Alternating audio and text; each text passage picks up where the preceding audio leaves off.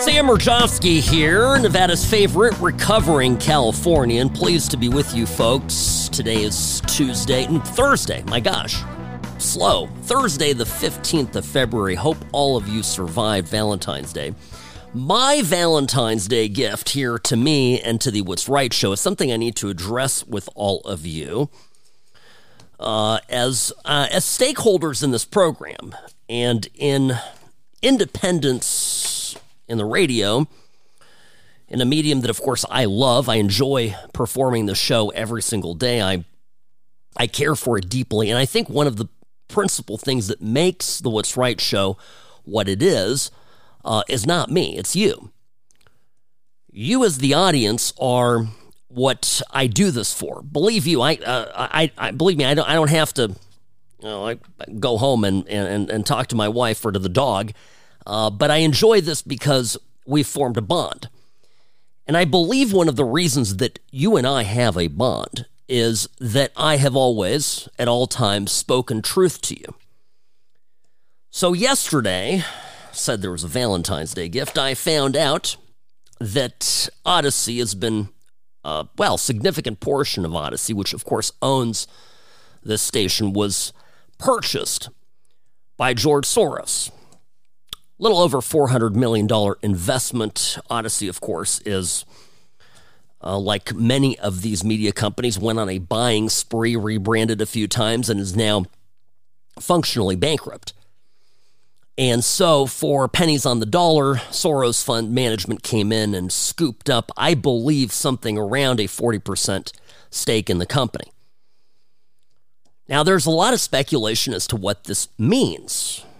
I personally uh, am not here going to speculate and read tea leaves. One thing I want to tell each and every one of you is as news of this spreads, trust me when I say that my independence, the truth that I speak on this program, will not be compromised by anyone. And one of the great joys of, of doing this program where I do it here on News Talk 840 KXNT is that at no time even with changing managers and uh, folks in various places in the company, at no time has anybody told me I can't cover a particular topic. And that is, uh, um, well, I first off, I have to say I'm just I'm deeply grateful for that. And if you if you know me at all, you know that uh, a surefire way to get me to to lose my mind is is to tell me not to say something. So I'm um, you know, I, I will remain independent. And if a time comes where such independence cannot be achieved, we're going to take this program elsewhere. And that is my promise to you. That is my covenant that I am making with you between I, me, my I was your host here of the program, and and each and every one of you. So, of course, please, um, I encourage you strongly at What's Right Show. Follow us on the socials. We're everywhere, I think, but TikTok, obviously. Uh, so follow us there because if there are any announcements, new locations, etc., uh, that is where we will announce them for you. Now let's talk about Soros for a minute. It is perplexing. It, I think to most, it's perplexing that a very wealthy, successful guy would want to sow seeds of chaos the way he has in this country. Now, one of the principal ways that he's done this is through, of course, promoting district attorneys into positions across this country who simply refuse to prosecute criminals. What is the net result of that? Well, it's pretty simple, pretty straightforward. Criminals, when facing zero consequences for their criminal behavior, commit more crime. And at the same time, with domestic criminality on the upswing, enforcement at an all time low, we have an administration also sponsored by Soros and others who has opened the border to a floodgate of criminals from all around the world. Dennis Prager had an interesting article that caught my uh, eye here on this The Left and Chaos and it's exactly right. Leftism and liberalism have only two things in common. One is belief in big government, this according to Dennis Prager, which, given that individual and societal liberty is in decline as the state grows, is a significant similarity. The other left liberal commonality is the antipathy to the right.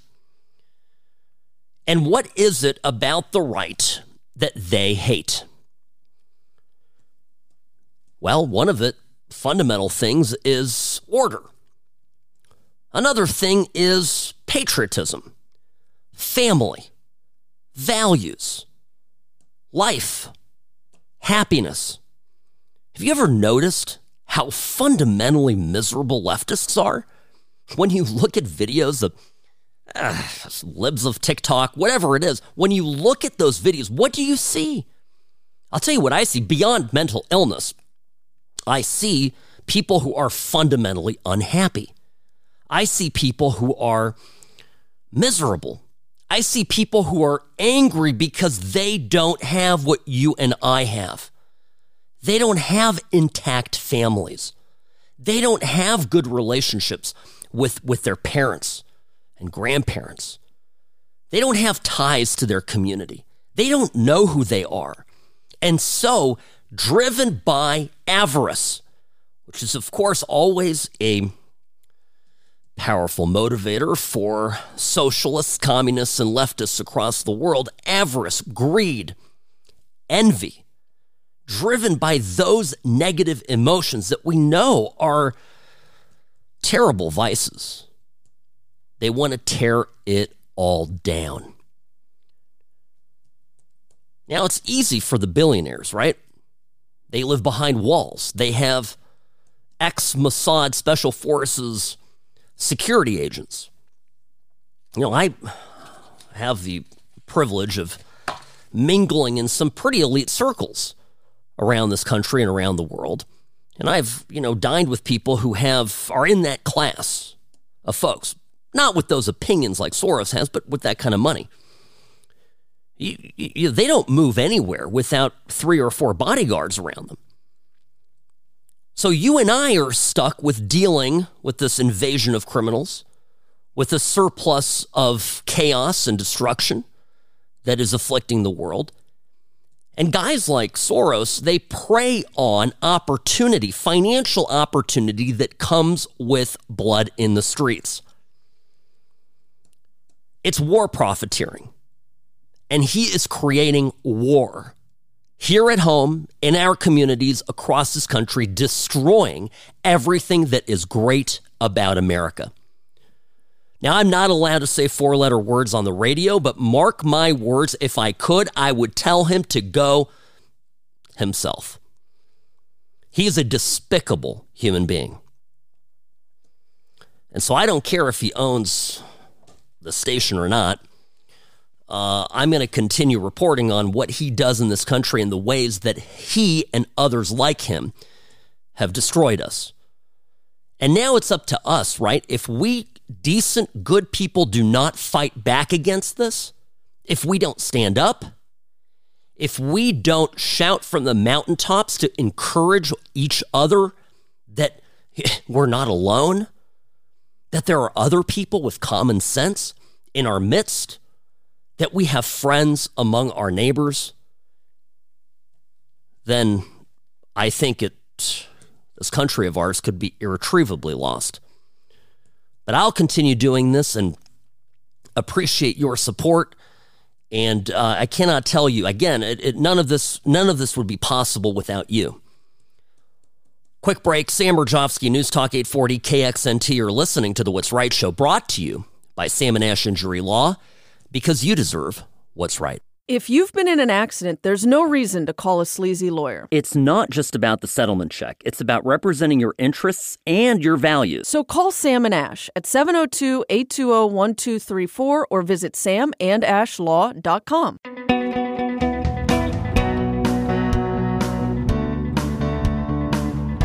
I think it's an important question to answer by someone who is on the radio and actually understands business. Sam Mirejovsky here, host of the What's Right Show, brought to you by Sam and Ash Injury Law.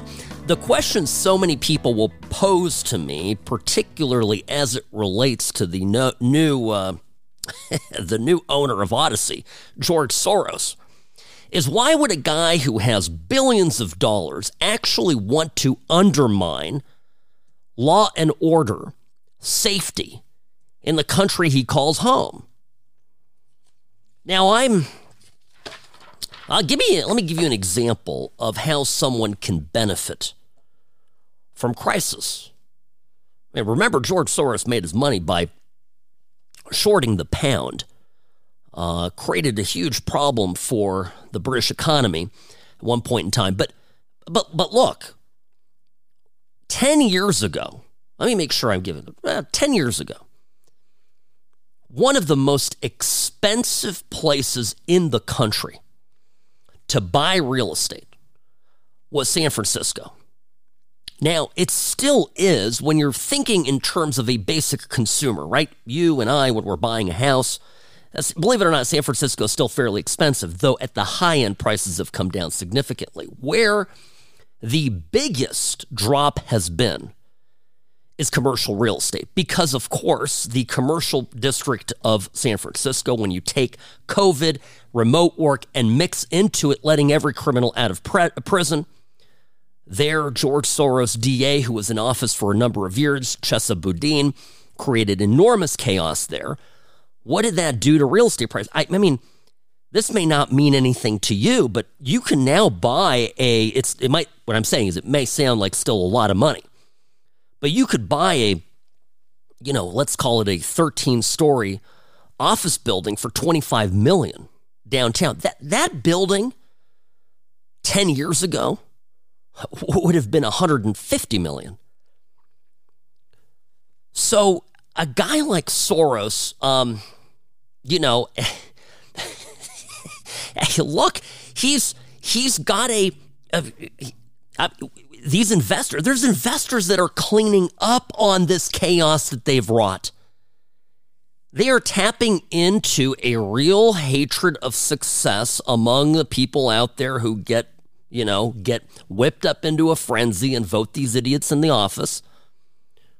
You know, vote a guy like Chesa Boudin and because hashtag racism, because hashtag, you know, uh, uh, yeah, well, what is all all the term?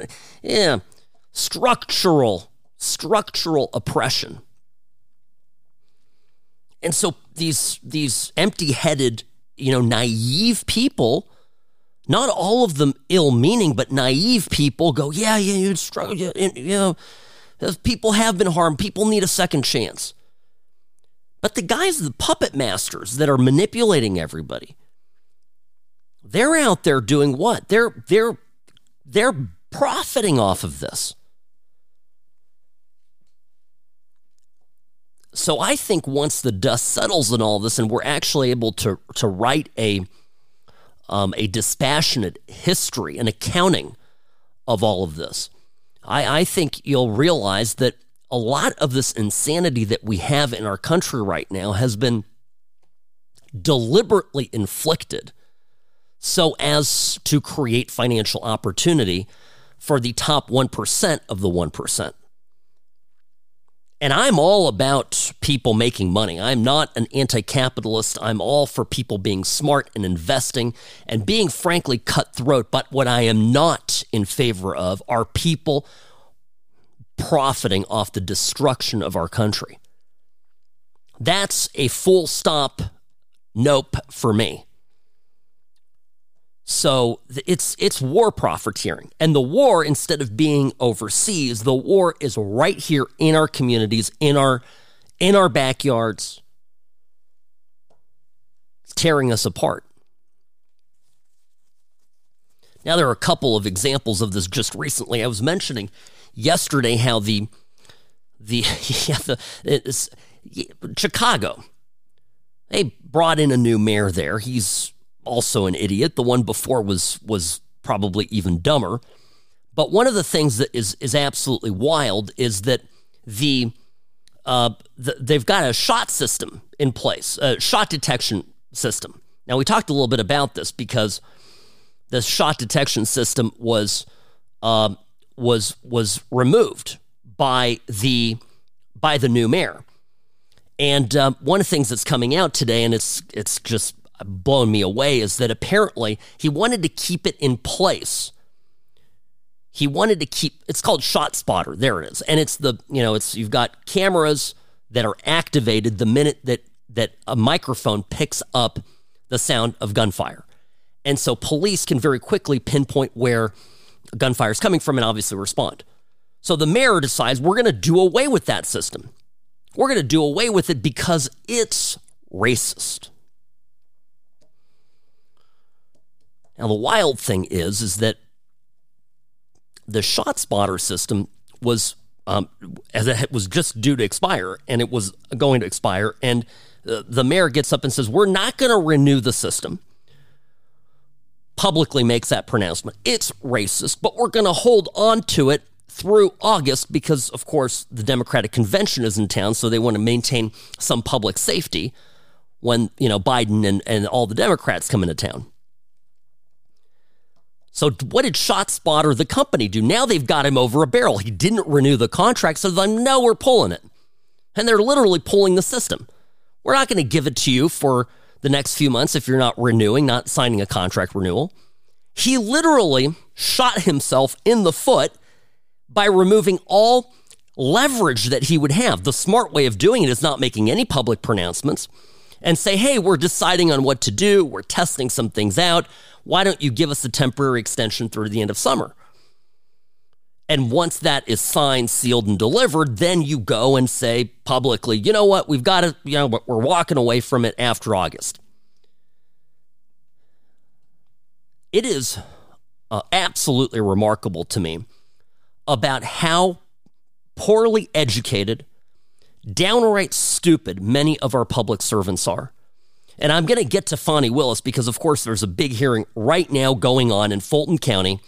Uh, judges figuring out if to strike her. They're doing an evidentiary hearing to get all the facts out. It is, um, I, I mean, it's for me as a lawyer, it's wildly entertaining, and I'm I'm now missing Fani Willis's testimony. I have to be here, live radio, and also uh, was taken away from it. But I've been I've been glued to it as much as I can in between doing work. So I will I will get into that in the second hour. You do not want to miss uh, some of these clips. Uh, it is unbelievable. But she's an idiot. She's the top prosecutor in an important county. She's going after Donald Trump past president, possibly future president, and she's a moron. She's not an intelligent person. And moreover, she's deeply compromised. So all that is coming out, and it's, I mean, for me, it's a beautiful thing to watch, but it's yet another example of how these people that we put into these positions are astoundingly uh, poorly uh, prepared and incapable of, of doing, you know, things competently. By the way, here's another example of chaos. You know, Biden, uh, the DOJ just filed a lawsuit against the state of Tennessee. Guess why? I mean, the DOJ is suing Texas for protecting the border. That's a no go. Can't have that. Can't have an individual state take a stand against chaos. The system requires chaos in order for liberalism socialism to spread. But what did they do now? They sued the state of Tennessee because Tennessee made it illegal for prostitutes to knowingly spread HIV. And you know what their argument is? Biden's DOJ's argument is that it's a violation of the Americans with Disabilities Act. Now, let me let me just tell you this knowingly having intercourse with someone when you've got HIV is attempted murder. Okay? At the very least, it is assault. That's it goes to to the granular nature of common law. This is um this is astounding. And that is these are the kind of people that are running our government right now. These are the people that make it their jobs day in and day out to sow seeds of chaos, to wreak havoc upon us. We got to stand up, folks, before it's too late. All right, more on this, and of course, Fani Willis. I'll get to it when we come back. Sam Mirejovsky, News Talk 840. The What's Right show is brought to you by Sam and Ash Injury Law because you deserve what's right. Personal injury law is constantly changing. Uber and Lyft accidents aren't like other cases, but most law firms haven't kept up. Don't trust a new case to a lawyer who's stuck in the past. Call Sam and Ash, 702 820 1234, or visit samandashlaw.com.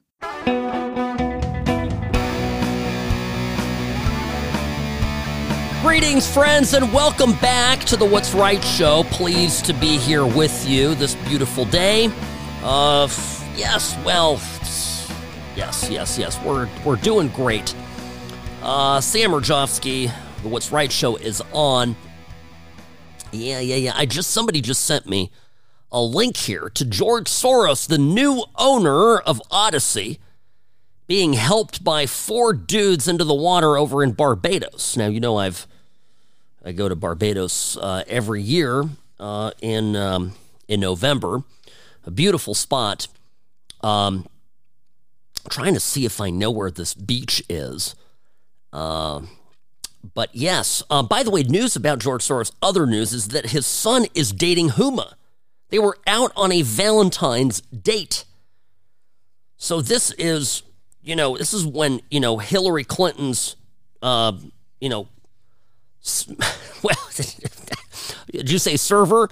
Server eraser? Well, Hillary Clinton's right hand starts dating Hillary Clinton's bank. oh my goodness, life just uh, doesn't get any better. All right, Chicago. Speaking of chaos, uh, sown by the donations of wealthy billionaires like Soros who love to undermine peace and prosperity in America. Even Democrat aldermen are getting up there. Those are like councilmen are getting up and standing up in Chicago calling the mayor an idiot because he declared that he wouldn't be renewing the ShotSpotter contract, which is a software program that picks up gunshots and then reports them in real time to police. He wasn't going to renew the contract, even though he wanted to extend it, he said publicly, until September so that it would be in place for the Democratic convention this summer. This is well put. The city has lost all its leverage when you make an announcement that you're canceling ShotSpotter uh, and extending it until September without having a signed contract. They can turn the switch off at midnight Friday night uh, because they don't have a signed contract. Yeah, they don't have a sign. Exactly. Right? So then, um, yeah, Chris Taliaferro, who is also a Chicago alderman, said this Tuesday night to NBC Chicago. It is a great loss for the city of Chicago, particularly as we prepare to go into the summer months and as we go into a Democratic National Convention already with a police department that is undersized um, by at least 2,000 officers. Anytime that we're talking about the loss of life and the ability to save a life, uh, we need to put all pride aside and, and, and see if we can fix this for the benefit of the residents. Good gracious. So, what's what's the controversial thing about a program that helps law enforcement respond to gunshots? Because, you know, the the non-crazy world that you and I live in, I think that seems pretty reasonable. Well, here is Navjot here. Navjot is an activist for Stop ShotSpotter Coalition, the SSC. And so he went on the same news program to explain why this is a bad thing. The company that sells this product, oh, now oh, named SoundThinking, formerly known as ShotSpotter, really just profits off gun violence, and that is unacceptable. profits off of sorry, it's a it's a it's a female. Um, at least I, you know, presume it is. So it's unex. Is it? It's unacceptable to profit off of gun violence. They're creating a product that literally helps shorten police response times. See, that's a made up thing, right? What are we going to do? We're going to outlaw home alarm companies because they're profiting off of theft or protest against them? What are we gonna? We're going to outlaw airbags in cars because they profit off of you know companies that make airbags profit off of car accidents. Hell, Sam and Ash Injury Law would be out of business, and I guess I technically profit off of off of injuries. But I perform a vital service. So does you know, so do airbag companies, and and so do home alarm systems, and certainly so does Shot Stopper, Spotter, excuse me. This is wild stuff. So, this argument, right, is so thin, right? It's non existent. It's logically flawed. It, it's profiting off of gun violence. It's such a stupid thing to say and illogical that you, you've got to think there's something else behind it. Now, when it comes to the politicians, there are. There are two things behind it. One, they want chaos in the streets. And two, they want to be able to say that their statistics have gone down by cooking the books and having fewer reported shootings. I don't know if you've been following the story from yesterday, the Kansas City parade, victory parade shooting. Suddenly has gone away, right? I mean, the day it was happening, I'm getting all of these uh, given that I'm here at the station getting all these uh, reports, CBS News, CBS News, update, shooting. You know, you've got the governor of California again saying we need a constitutional amendment about guns. And then it turns out, well, not only are all three perps persons of color, which quickly doesn't make it anywhere, but also, more importantly, at least one of them is an illegal alien and he shares a name with someone suspected of a bombing. That connection hasn't been made yet, so I don't want to get you know too far down that down that rabbit hole. Watch the story dis- disappear. I've always said this about guns, by the way. I don't think that there was a time uh, in our nation's history that there were more guns per capita than following the Civil War right? Everybody came home from the Civil War, had a musket, you know, had a rifle, um, and uh, and so and had maybe had a pistol. I mean, there was a there were a lot of guns per capita in the U.S. back then. How many school shootings were there? Right? How many mass shootings were there? And there are a lot of reasons. There's never an easy answer for something. But I, I want to know why, you know, I mean, I, I don't have the statistic in front of me, but when it comes to crime in cities like Chicago, I want to know why nationally, right? 14% population rate is, I think, African American, and, and nobody wants to say, mean, what, how many? 60% of the shootings? Who's more likely to be a victim of a shooting? I mean, black on black shootings are, are, are statistically uh, f- uh, incredibly higher than any other vari- variation. And that's why the NAACP, when they wrote what I think was a very brave letter uh, there in Oakland, California, and the first point that they make in the letter is that this this chaos, this this leftist perpetrated bloodletting that is occurring in our communities is predominantly affecting the poor and those um, who are minorities. And they're not wrong. And because it was the NAACP, of course, nobody could point a finger at them and say racists. But also, it got roundly ignored, to be perfectly blunt. So, you know, I, I'm just I'm just pointing some things out. This is important stuff well, this immigration debate, that people are rebelling. Lakewood City Council meeting.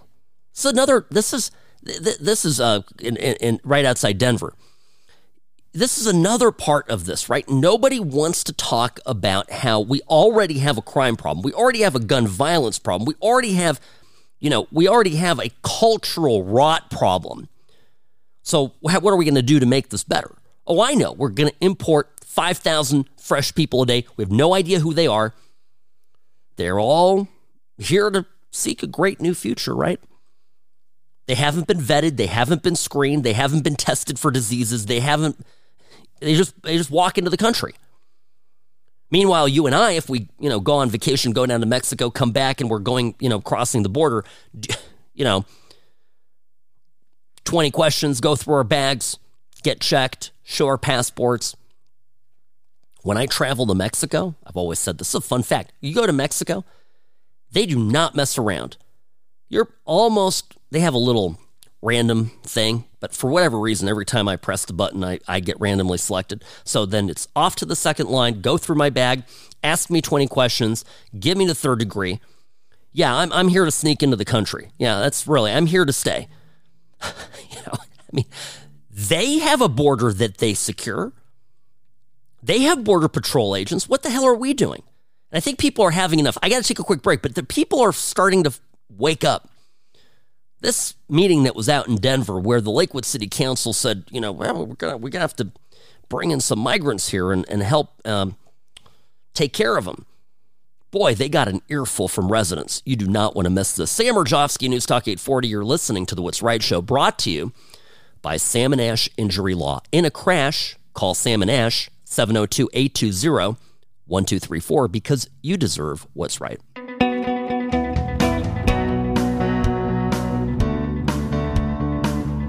The voice of reason in a chaotic world. Sam Mirejovsky here live from downtown Las Vegas. It's a beautiful day, warming up a little bit this week. Very happy about that. If you'd like to reach me, sam at samandashlaw.com. Sam at samandashlaw.com. And um, yeah, so I, Lakewood City Council, that's a suburb of Chicago, uh, excuse me, of uh, Denver, Colorado. Resident group got up and uh, loudly sought to reject the city council's plans to take migrants in from Denver. This is part of the rebellion I'm talking about. People are rising up. Listen. Any city resources, time or money, focused on non citizens necessarily steals from our infrastructure, schools, security, and human services. And we are already doing our part as federal taxpayers. Colorado Springs has already told Denver no migrants, and you must do the same. Okay, here's another resident. City manager and city staff should be focused on the immediate needs of Lakewood. Should residents who've lived here and paid taxes here their entire yep. lives yep. have to worry if their car will still be in their driveway tomorrow morning when they get up to go to work?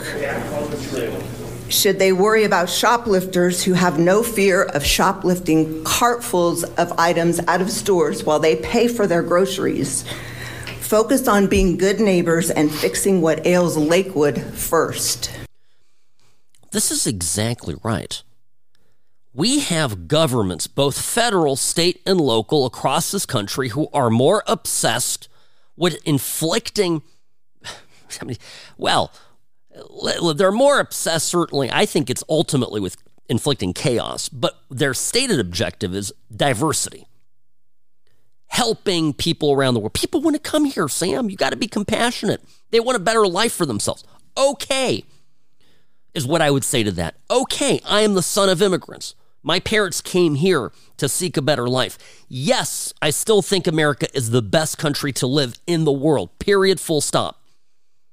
I don't care if Tucker Carlson goes to Moscow and um, yeah, and Walter Duranty's all over us with his accolades for how nice it is there. I wouldn't want to live there.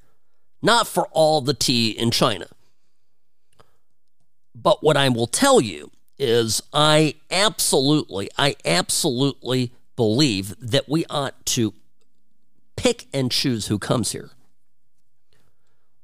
was Trump turned out to be a prophet. He was 2015, 16, he was talking about how we're not bringing the best people into this country from places like Mexico, El Salvador, Guatemala, etc. So this is um this is this is wild. I, I mean it's just and, and by the way, here's another lady. She goes, last few years we've seen our quiet Lakewood suburb, and you could put in any name. You could put any town in USA, turn into a place where there's drugs, prostitution, and crime all over. We've seen increasing support for building facilities for the homeless. But if we do that, we're going to become the center for Colorado to send their homeless. But it's not just homeless, it's all these migrants. The migrants are now taking away from our own homeless population. So it's it's it's wild. One more, I got to play. I just I loved seeing this meeting. This transfer station, which is going to turn into a money pit and a magnet for every criminal that's coming across the border. Don't we have enough problems in Lakewood without importing them from Denver? Who is saying, "Yeah, Lakewood, you're stupid enough to take all of them. Take our problems, you dummies." it's a money pit, and you guys are responsible for our money don't screw it up. Can't you guys think five minutes ahead? No, they can't as politicians. They're not thinking five minutes ahead, but trust me, the people out there who are dropping billions into these elections, they are. And their strategy is to sow chaos and discontent, malice throughout this country, get us to fight amongst ourselves, get, let there be blood in the streets, create economic opportunities for those who have amassed vast fortunes, while you and I and our families are left in a far less safe and sound country than the one we inherited. It's very sad. Now, Seth Meyers, late night host, is telling Democrats to not parrot GOP immigration talking points. Um, I think he's got this wrong. The House GOP is even smaller now because the Trump brand is toxic in swing districts. It's not a serious governing party. So maybe instead of parroting GOP talking points on immigration, Democrats could make a positive, progressive case for why we should protect and stand up for asylum seekers. And next time Republicans claim they want to work out an immigration compromise, don't fall for it. Just say no. Yeah, here's here's the issue. I I think most Americans uh, right now, since we know that immigration is the number one issue among independents, are starting to actually realize that we need to close the border. Problem with Seth Meyers and every other lib that's on TV is he is heavily protected, lives, I always say this, doorman apartment. He gets in a car outside his, you know, drives to work, is driven to work. His office building is locked down. Everybody needs ID, goes through metal detectors to go in when he and his family go on vacation. It's to resorts that are that are guarded. The wealthy can opt out of the chaos. People with money can provide security and safety for themselves. And by the way, the same people that have put us in this mess also want to take our guns away. Have you ever thought of that? So they've flooded our country with dangerous illegals. They have let and continue to let criminals, both domestic and foreign, out of jail immediately. No bond, no bail, no nothing. And then they turn around, have the gall to say, and by the way, Sam, you really shouldn't have an AR 15. Are you effing kidding me? I think. Most important thing now is is not just the gun but the ammunition. I trust me with with south of the border gangs. Uh, uh, you know what? What am I supposed to do? A nine millimeter handgun supposed to do the job? When seven guys pull up in front of my house, armed to the teeth. No, this is this is insane. So I'm, you know, I'm going to say, what was this back in 2020? These were uh, Biden voters in Detroit, Michigan. Yeah, so this is um this is this is interesting. Listen to this. The three Democratic voters we met up with at Detroit's Cadillac Square Diner are facing a different reality. Do you feel like inflation is getting better? I do not feel like it's getting better. I have a photo booth business. Um, I do some graphic design. So you have to get creative to supplement because it is not working. All three gladly voted for Biden in 2020. Now they've got major reservations. Are you better off now than you were in January um, of 2021? No, I'm not. I mean, that's, that's me being honest. I'm working five times harder. When I calculate everything, hours worked to amount of money bringing in is nowhere near as high as it was in 2020 or 2021. How do you feel? I worry. I mean, I have two kids who are 19 and 21. what I'm reading and hearing about the job market, I'm scared for them. I'm really scared for them. Now, my question is why now, CBS? But here's the connection they're not making the job market is terrible. Yes, yes, we have inflation, of course. We everything costs more, but the job market is terrible. When will the media connect this mass migration into this country since all of these people are not criminals, according to the leftist media? They're all good people that want jobs and a better future.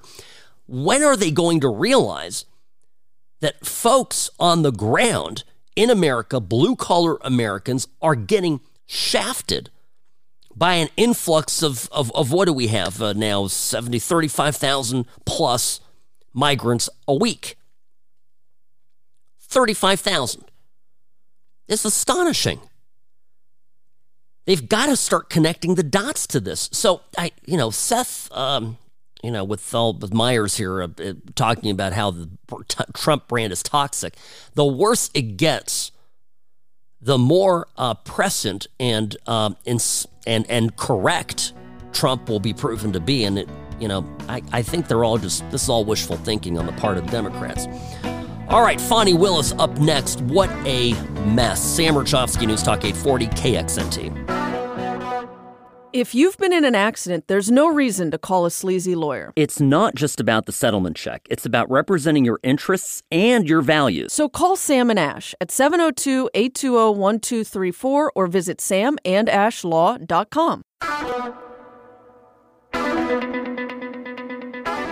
Greetings and welcome to the What's Right show. Sam Mirejovsky here, fighting government sponsored narcissism wherever I find it.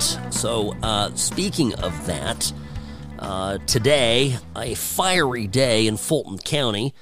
The judge presiding over the case there, the RICO case involving Trump and his allies, his co defendants, Scott McAfee, holding an evidentiary hearing as to the exact when, what, who, and where of Fani Willis's relationship with Nathan Wade, seeing if there was a fraudulent declaration filed with the court under oath. That relates to what the start of that, when the start of that relationship happened.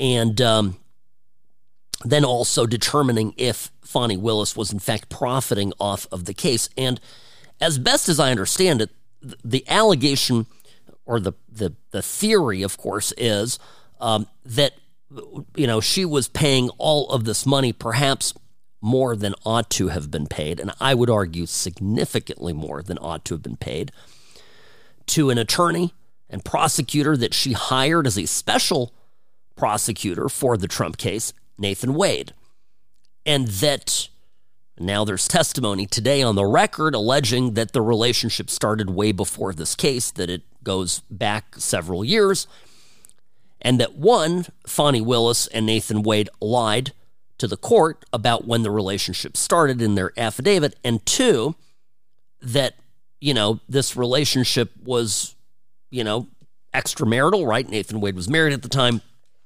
and that public dollars you know, paid to Nathan Wade and his law firm for his work on the case were in fact then funneled into junkets, vacations, cruises, and the like that were enjoyed by this couple and have really nothing to do with, with, with the job of getting Trump. Does that make sense? Robbie, kick me if I if I've if that didn't make sense. Now, here are the players, right? So you got the judge, Scott McAfee, you've got Fani Willis, Nathan Wade. They're the people who's um they're they're the ones who are screwed, right? They started by screwing and now they're screwed. Ashley Merchant is the lawyer for Michael Roman. Michael Roman's a political operative. He's 51 years old. He's one of the co-defendants.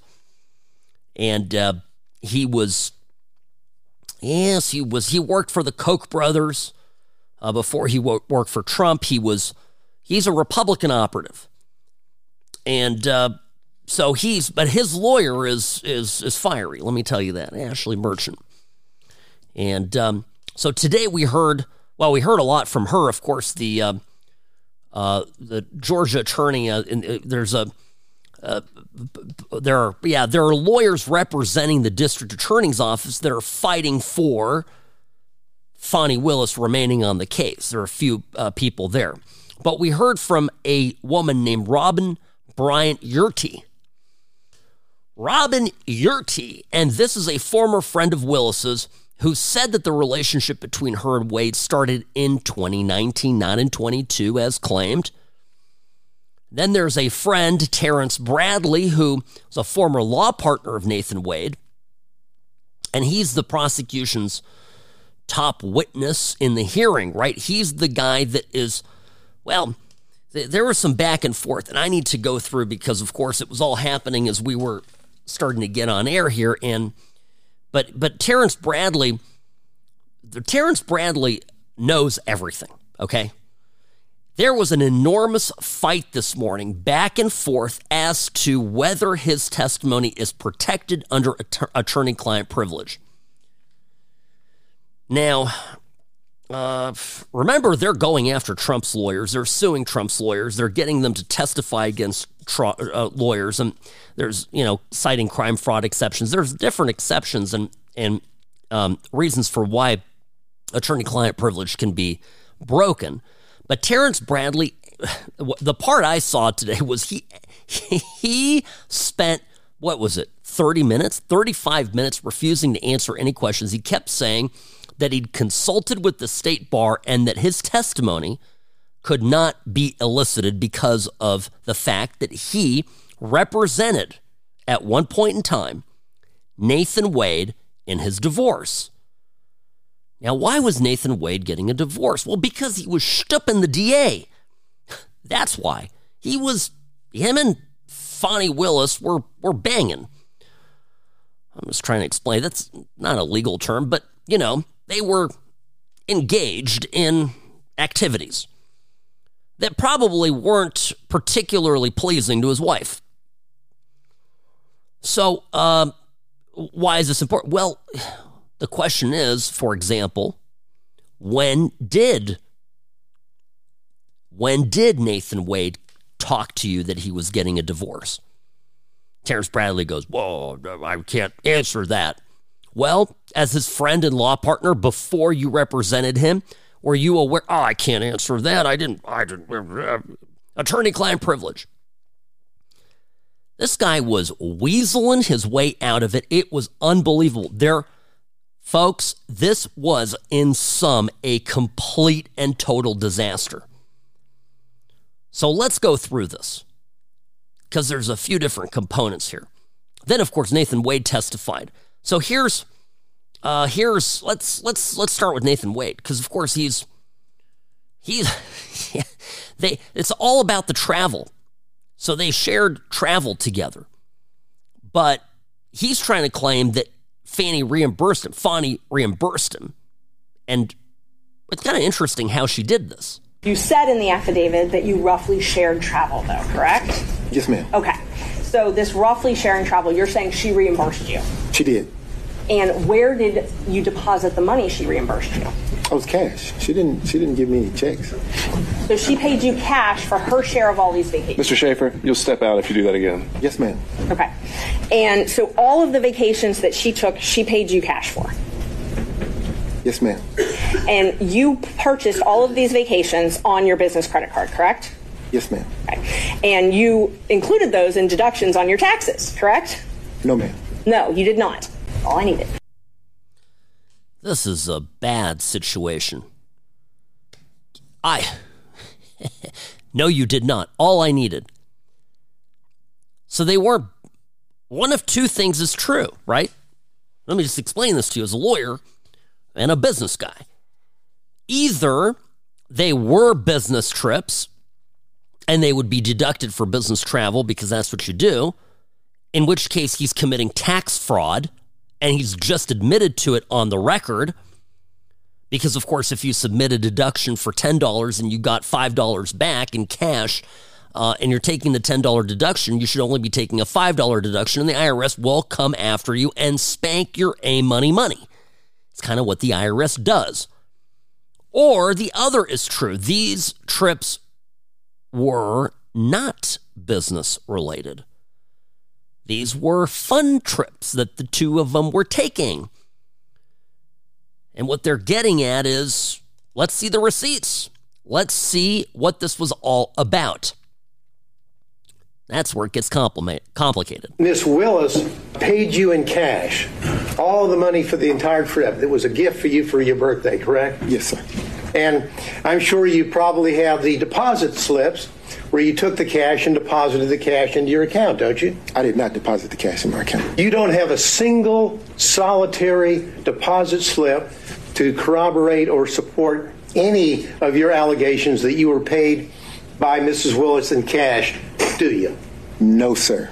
Not a single solitary one. Not a one. Now, when Miss Willis would pay you in cash, you go down to the ATM with Miss Willis while she drew out $2,794 to pay you in cash. Did you go to the ATM with, with her? No, sir. She didn't go to the ATM. She carried the cash. Okay, I can I just ask you this? And I say this as somebody who uses cash tips and things like that when I'm here around town. Um, you know, I don't get I have to go to the bank to get cash. All right? Because I'm not a drug dealer, okay? I have to go to the bank, I got to withdraw it, okay? Uh, or the ATM. But what a DA, what is a DA making, right? What, what and, and hear me out on this. What do you think her salary is? Whatever it is, 180k, 200k, I don't know. 250, 250,000 dollars a year after taxes and everything, you know, what is it? Well, 130, 50, something like that. Okay. After all her bill, I mean, does she go, what? Who does this? What, do you believe any of this? Is my point. There is no reason for her to give him cash. So again, one of two things, one of two things is possible here, and only two things. One, um, she must have cash that she has been is given on the sly by people that she doesn't report in taxes, and so she's giving him cash money. Or I guess maybe a th- second, th- third thing is, or she doesn't carry a checkbook, but who doesn't have a checkbook? Or she can't transfer money to him, she doesn't Venmo him the money, right? Who does this?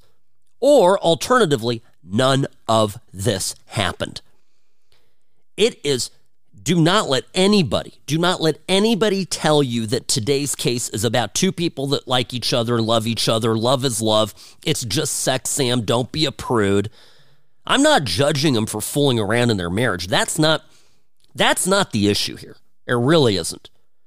It's that someone who has put it upon herself to get Trump and to interfere in the 2024 election is actually legitimately a criminal. That is what this is about. More when we return. Sam Mirejovsky, News Talk 840, KXNT. Boy, I, folks, I'm just getting started. You do not want to miss this.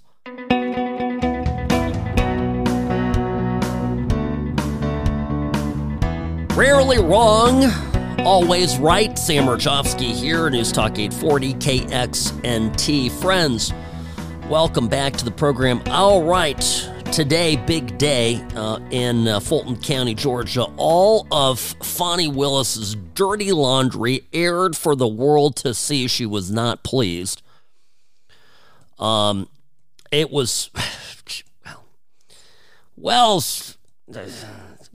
she got feisty to the point where she's like, "You're on trial. You're on trial for election interference. I'm not the I'm not the bad person here." So your office objected to us getting um, Delta records for flights that you may have taken with Mr. Reid. And, well, no, no, no. Look, I object to you getting records. You've been intrusive into people's personal lives. You're confused. You think I'm on trial. These people are on trial for trying to steal an election in 2020. I'm not on trial, no matter how hard you try to put me on trial.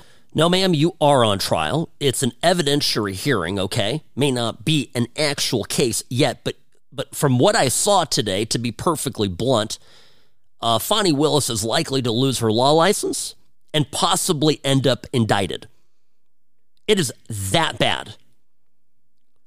But she continues to pivot to the political arguments which have protected her for so long. Now, what have I always told you about this? I've told you that people like Fani Willis they are, well, they, they are so convinced because of all the accolades that they get from everybody around them that they're going after Trump. They're going after Trump. They're saving democracy. They're heroes. They're wearing capes. They're just flying through the air and defending the country. That all that press gets into their heads. And they think that all they need to do, the most important thing, the only thing they need to do is to fight for democracy, which actually literally the opposite thing.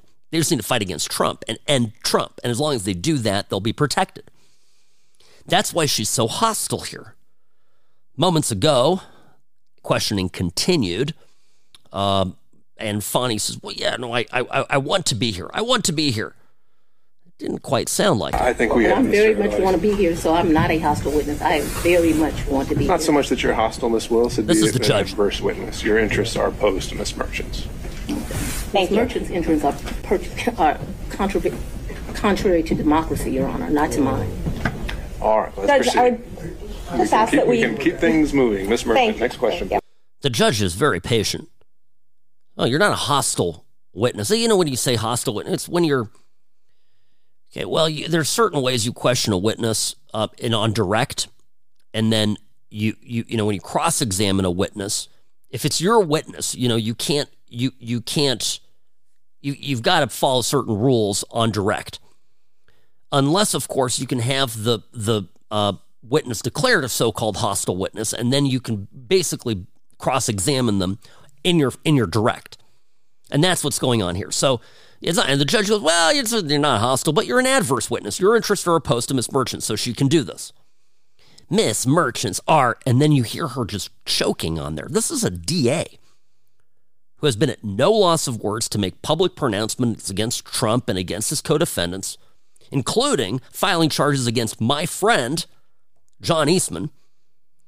And this, you know, B can't go, "Uh, Miss Merchants are contrary to democracy, Your Honor, not mine. The judge's like, all right, we can keep things moving. Next.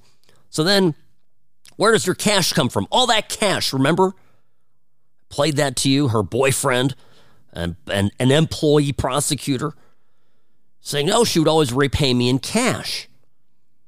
So how do we explain all this cash from somebody who gets a paycheck, pays her, you know, taxes presumably, and probably doesn't have a ton of cash laying around? And yeah, it's perplexing also because, you know, we could subpoena her bank records. She's got a checking account. She gets paychecks probably auto deposited into her account. Where are all the cash withdrawals? Where are the tens of thousands of dollars of cash withdrawals to pay back her half of all of this travel? Hmm. When you go on a date, you should have cash in your pocket. So my question was, where did that cash originally come from? If it didn't come out of the bank. Cash is uh, fungible. I've had cash for years in my house. So for me to tell you the source of when it comes from, when you go to Publix and you buy something, you get fifty dollars, you throw it in there. When it's been my whole life. When I took out a large amount of money on my first campaign, I kept some of the cash of that. Like to tell you, I just have cash in my house. I don't have as much today as I would normally have, but I'm building back up now. So you just put money in. It's a very good practice. I would advise it to all women. So you can't identify when you came into this cash or where the cash came from. I didn't say I couldn't identify it. No, nobody gives me anything. I am sure that the source of the money is always the work, sweat, and tears of me. Well, what if she, I mean, I don't want to be rude here, but if she got a side business, cash isn't. Did you just know that cash is fungible? Did we learn something here that you did? Does cash just appear out of thin air for you guys? Let me know if I'm doing it wrong. Then I, you know, I I need to I yeah, this is a joke. This is an absolute joke. So then she tries to prosecute the witness from the uh, from the witness stand, and that does not go particularly well. Did Mr. Wade visited you at the place you laid your head. When? Has he ever visited you at the place you laid your head? So let's be clear, because you've lied in this, this. Let me tell you which one you lied in. Right here. I think you lied right here. No, no, no, no. This is the truth, Judge. And it, it, it is a lie. It gonna- a lie. Ms. Will? You see. Mr. Sena, thank you. We're going to take five minutes. Be back in five. Yeah, it's falling apart, guys. It's falling apart rapidly. Oh my goodness, what a mess. So I want to get into some more of Nathan Wade's testimony when we return because this is um I mean, I'll tell you, I think that this is absolutely not going well at all. And what's the media reaction to this? We'll get into that too, because I think it's gotten so bad that at this point, even I think even the media is starting to turn on this in a significant way. I'll give you an example of that when we come back. Good heavens. And this was supposed to be the prosecutor that had the goods on Trump. This was the person who we were told was going to get Trump, you know, absolutely clean his clock. This was the person who was crossing the T's and dotting her I's and who was just one of these really mega sharp lawyers. And, and now it's turning to be a, just an enormous clown show from top to bottom. All right. Again, if you need to reach me, sam at samandashlaw.com, sam at samandashlaw.com. Of course, you're listening to the What's Right show. We'll be back on the other side of this break. The, uh, this hour of the program has been brought to you by Sam and Ash Injury Law. In a crash, call Sam and Ash, 702 820 1234, because you deserve what's right. Personal injury law is constantly changing. Uber and Lyft accidents aren't like other cases, but most law firms haven't kept up. Don't trust a new case to a lawyer who's stuck in the past. Call Sam and Ash, 702 820 1234, or visit samandashlaw.com.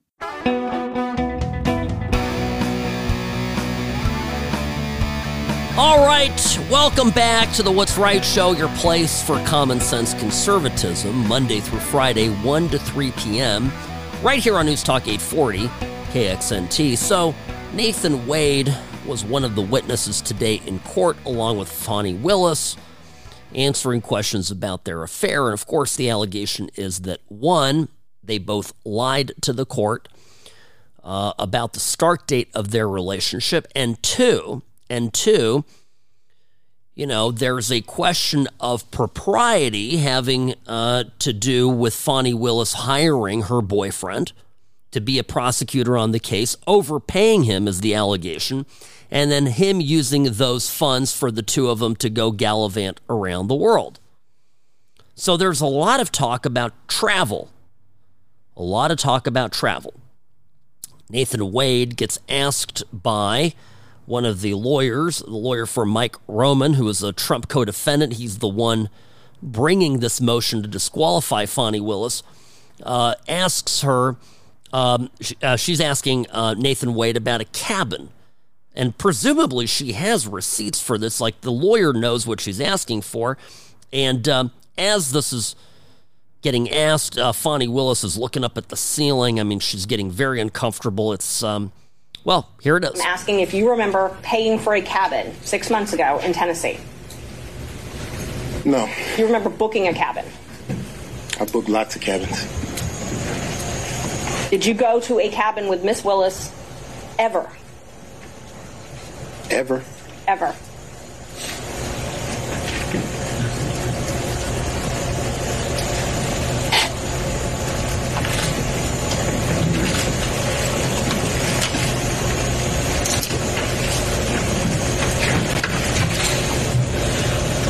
She's looking up at the ceiling. Wade looks up at the ceiling. You've never gone to a cabin with this. No. I, I, I think they're going to catch him lying under oath here, is what I think. I think it's just the whole thing's getting worse. So Nathan uh, Wade is testifying that the relationship began in March 2020, which is, uh, you know, there's an important time frame here. This is what he said. When did your romantic relationship with Miss Willis begin? 2022. When in 2022? Early 2022. So you were appointed in November of 2021. Yes, ma'am. And your relationship started early. What's early? January? February? Around March. Around March. Well, the friend in this case testified earlier that it happened in 2019. Excuse me, I said 2020, but it's uh, the 2022 is when they've both testified that the relationship began. But the allegation is that the relationship occurred in 2019 already, and there's corroborative evidence of that. I mean, this is a mess. Fani Willis's former friend Robin Yeartie, who was on the stand prior to Nathan Wade testifying, said that 2019 was the start of that relationship. Listen. When I ask you personal, do you take that to mean romantic? Yes. And do you understand it that their relationship began in 2019 and continued until the last time you spoke with her? Yes. All right. So they're saying, listen, don't. This is, and, and so this is somebody who knew had firsthand knowledge. And rem- I just want to remind you that the um, Terrence Bradley is the guy who has also firsthand knowledge, the friend of Nathan Wade, who was his law, former law partner. And he got up there and says, "No, no, no, it's all covered by attorney-client privilege. I can't, I can't get into any of this. I can't get into any of this." I mean, if he could be a stand-up witness and support his friend and the Fulton County DA and say, "No, no, no, it all started in 2022. I know that." Came into my office, told me he wanted a divorce, 2022, that's when it all started. But he can't say it, which is why he's fighting tooth and nail from having to testify. It's wild stuff. Now, I mentioned just before the break that they're starting to lose the mainstream media. Here is MSNBC legal analyst today uh, speaking about this. This is um, a lawyer named Carolyn Polisi. And uh, she doesn't seem to be very convinced that things are looking good for Fani Willis. Don't let the legalese fool you. This is epic. This is monumental. If things are going in the direction we think, uh, Willis lied to the court. It's game over for her. She will be disqualified. Um, if they had a relationship prior to when they uh, represented to, to the court, it's, it's a huge deal. I, I can't overstate it. This is, um, I, and I agree with this, by the way. I think that this is absolutely uh, devastating. So, um, I mean, look, uh, yeah, I mean it, and and by the way, there's there's other shenanigans too. There was a like this guy. Well, one of the one of the things that was that was going, Fulton County's withholding contracts for other lawyers on the case, and Ashley Merchant a lawyer from Mike Roman said that this was uh, possibly happening. Listen. So I have not gotten all of the invoices um, for Mr. Wade. I started asking for those back in September through the open records, and I got some of them piecemeal. O- the open records officer said I had gotten everything, and then the state attached a couple more. So now I have even more, but there's still a couple that are outstanding. We put that um, in a very detailed pleading and letter to the Fulton County um, County Attorney. We have not received a single invoice for Mr. Bradley. We do not have a current contract for Anna Cross or John Floyd. And the issue with that is that Ms. Willis made statements that she paid them the same amount of money. The contracts we have for Mr. Floyd, that is an incorrect statement. See, this is the this is the this is the issue, right? What if what if she was paying her boyfriend far more money? Far more money than she was paying the other people. what if she was paying him more money so that the two of them could go on lavish trips. What if, well, that's the allegation, right? And then that's why there's all this testimony to him being repaid in cash. But nobody can prove that they received the cash. Nobody can prove that they withdrew the cash. Nobody can make any statement to that effect. So it's it's you know, and and let's just remind you, right? When asked back in the 2020 campaign, Willis was asked by the Atlanta Voice why people should vote for Fani Willis for DA. Funny enough, this was her answer. Because they deserve a DA that won't have sex with his employees. Because they deserve a DA that won't put money in their own pocket when it should go to benefit children. Because we deserve better. Ha! The whole thing is just falling apart before our very eyes.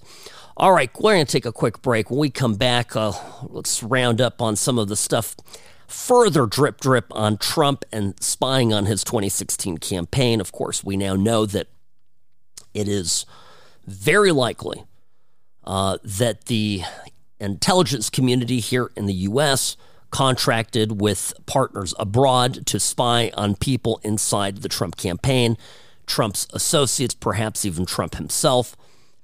there is a missing binder of information that uh, went missing after the raid to Mar a Lago, where Trump had all of the goods basically on these people. And the strong suspicion is now that the raid was initiated at least in large part due to the fact that um, these folks wanted the goods back because it was too dangerous to have Trump running around with this information, which probably explains, too, why it was a big no no for Trump to have classified information at home, but not a problem for Biden, not a problem for Hillary, not a problem for Pence or anyone else for that matter. All right, friends, back in a moment. Sam Mirejovsky here, News Talk 840 KXNT. You're listening to The What's Right Show, brought to you by Sam and Ash Injury Law, because you deserve what's right.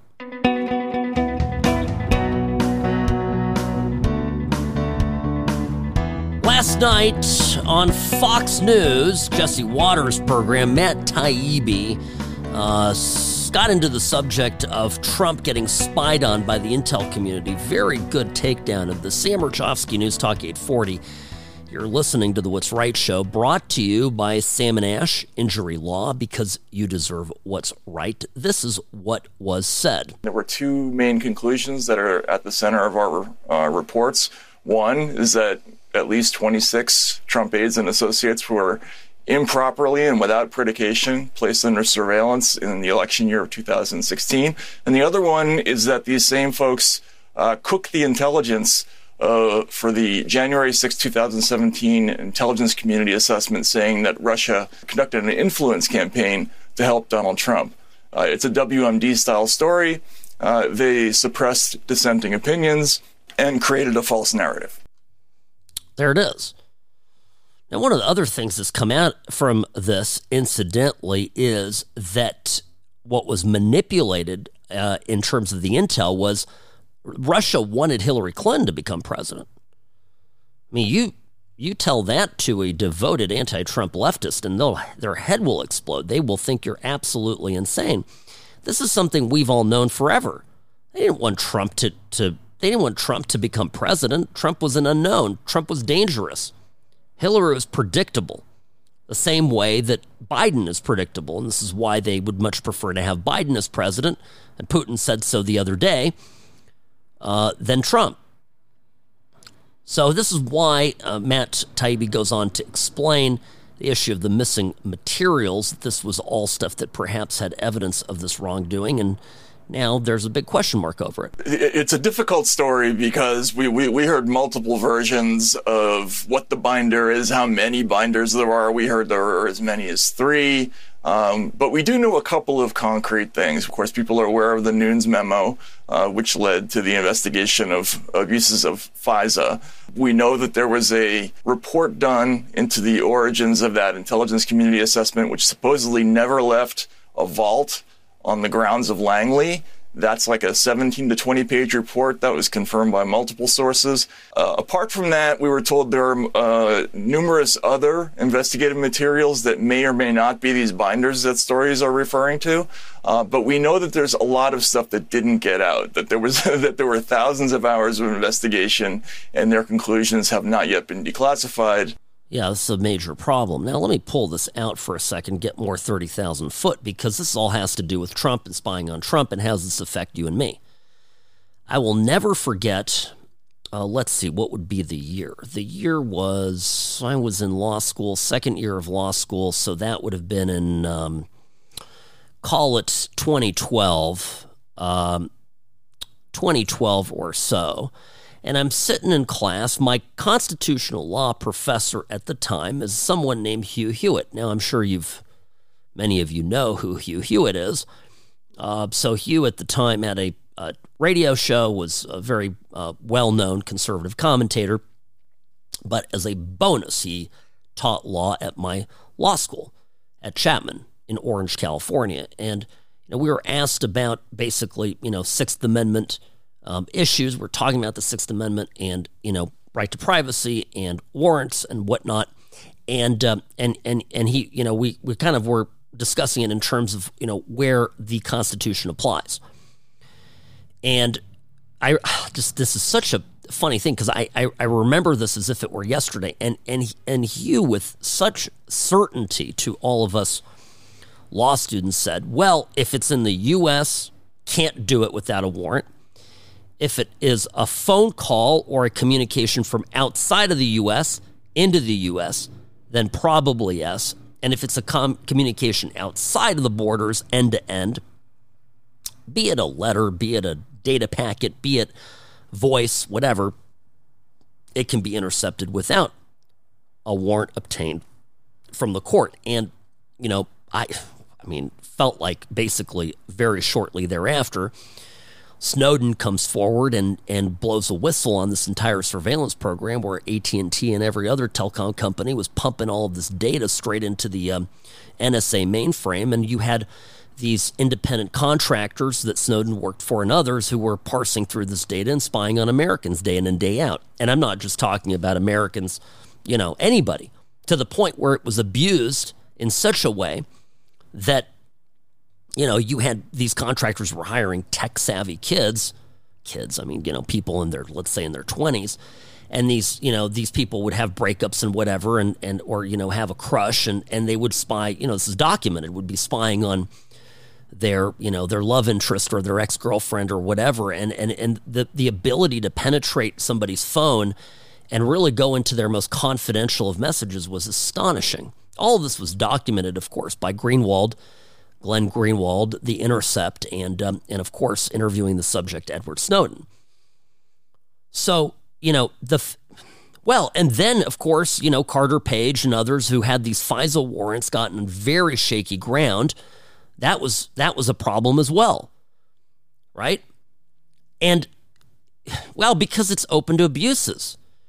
It's it's these FISA warrants are designed, were, were put into law to fight what? Terrorism. But they're being used to fight political battles and to spy on, on people. But the allegation with Trump is that they circumvented all of it. They didn't even go to a Edward Snowden type NSA sweatshop. They just went to an outside agency that's not bound by the Constitution. So, for example, British intelligence and said, hey, do us a favor. We can't spy on Trump. You can. And Trump said yes.